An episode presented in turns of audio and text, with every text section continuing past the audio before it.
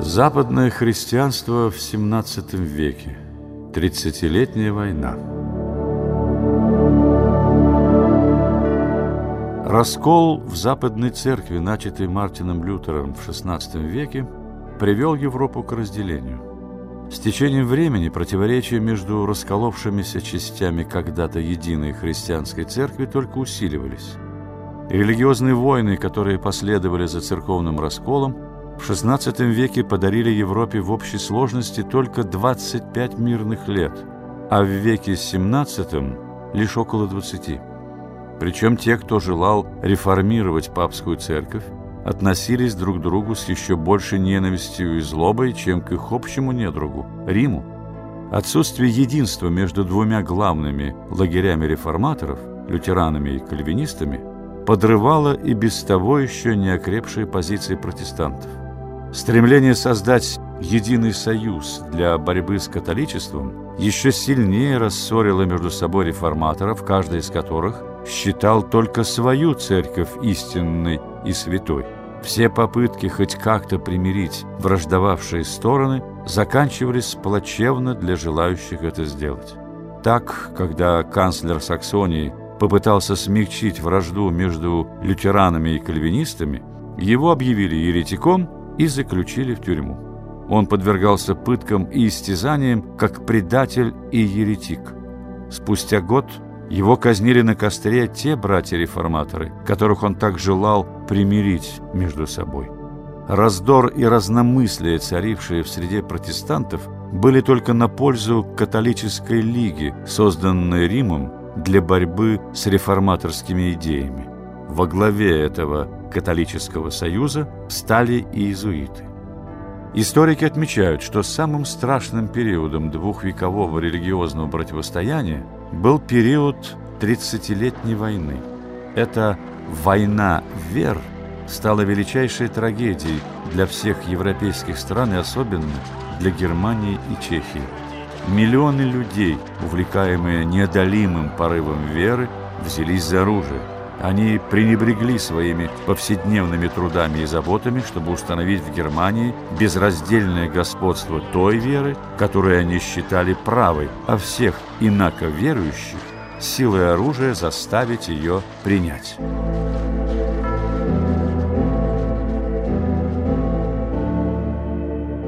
Пожар Тридцатилетней войны вспыхнул в Богемии. Протестанты этого княжества пользовались полной религиозной свободой, которая со временем стала ущемляться католическими правителями. Недовольные этим реформаторы направили делегацию в Прагу с целью потребовать объяснений по поводу строгих мер, принимаемых по отношению к ним. Секретарь императора и два его католических советника не только не дали им объяснений, но высокомерно указали на еще большие запрещения, которые вскоре на них будут наложены. Возмущенные действиями власти, делегаты выбросили через окно замка всех своих оппонентов. Выброшенные спаслись чудом, благодаря падению в кучу навоза. Мятежники же сформировали свое правительство и стали созывать армию. Так началась война, которая отняла у Европы за 30 лет более 15 миллионов человек.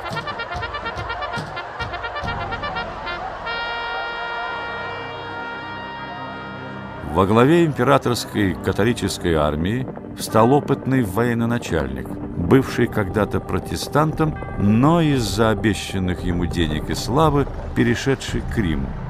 Очень быстро он завоевал почти всю Германию, дойдя до Балтийского моря. Его армию отличали жестокость и вседозволенность. Они шли, уничтожая все на своем пути. Страх сковывал сопротивление. Многие мирные жители кончали жизнь самоубийством, слыша о приближении императорского войска. Казалось, что протестантизму в Германии пришел конец. Предвкушая победу, католические полководцы уже мечтали о ликвидации протестантизма и в Швеции. Но шведский король Густав Адольф, понимая опасность, грозящую его стране, решил вмешаться в религиозную войну в Германии. Он был любимцем своего народа и армии. Став королем в 17 лет, он привел страну к процветанию. Императорские военачальники прослышав о планах шведского короля, с насмешкой говорили «Его снежное величество скоро растает, как только спустится к югу». Однако они недооценили северного монарха. Вступив на германскую землю, он заявил «Кто не за меня, тот против меня». Впавшие было в полное отчаяние протестанты воспрянули духом. Из разных областей Германии на помощь шведскому королю стали прибывать оставшиеся силы немецких реформаторов. Продвигаясь все дальше на юг, Густав наносил сокрушительные удары по когда-то непобедимой, как казалось, императорской армии. Освобождая один за другим немецкие города, он дошел до католической Баварии. И здесь шведский король проявил себя мудрым правителем. Он не стал уподобляться своим предшественникам и преследовать всех, кто исповедовал католицизм. Он дал мирным жителям полную свободу богослужения.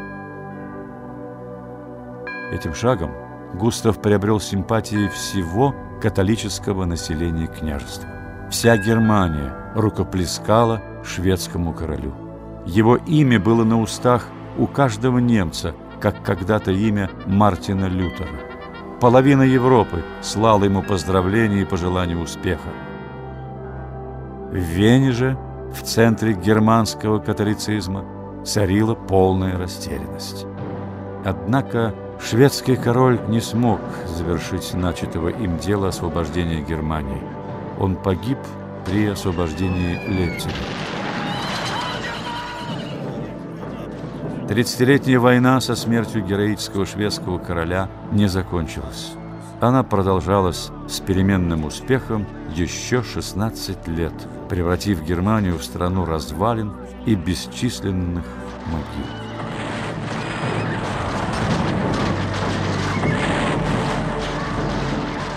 Один из современников этих событий, описывая бедствие своей страны, воскликнул. Кто в силах спокойно взирать на трупы детей и женщин, на одичавшую землю и одичавших сынов горячо любимой Родины, которых война довела до полного морального растления, на сожженные селения и города, коих бесчисленное множество. Такова ли христианская вера? И этому ли учит Библия?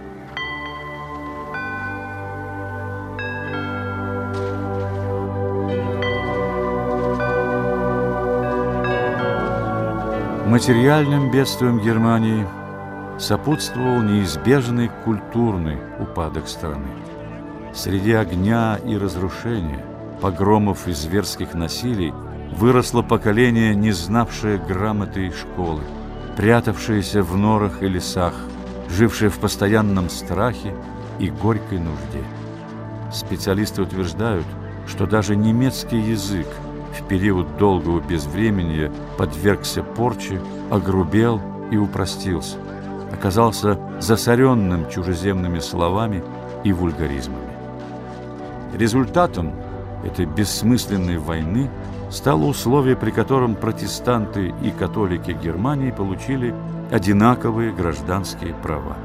Также были уравнены между собой в правах и различные протестантские церкви, основными из которых являлись лютеране и кальвинисты.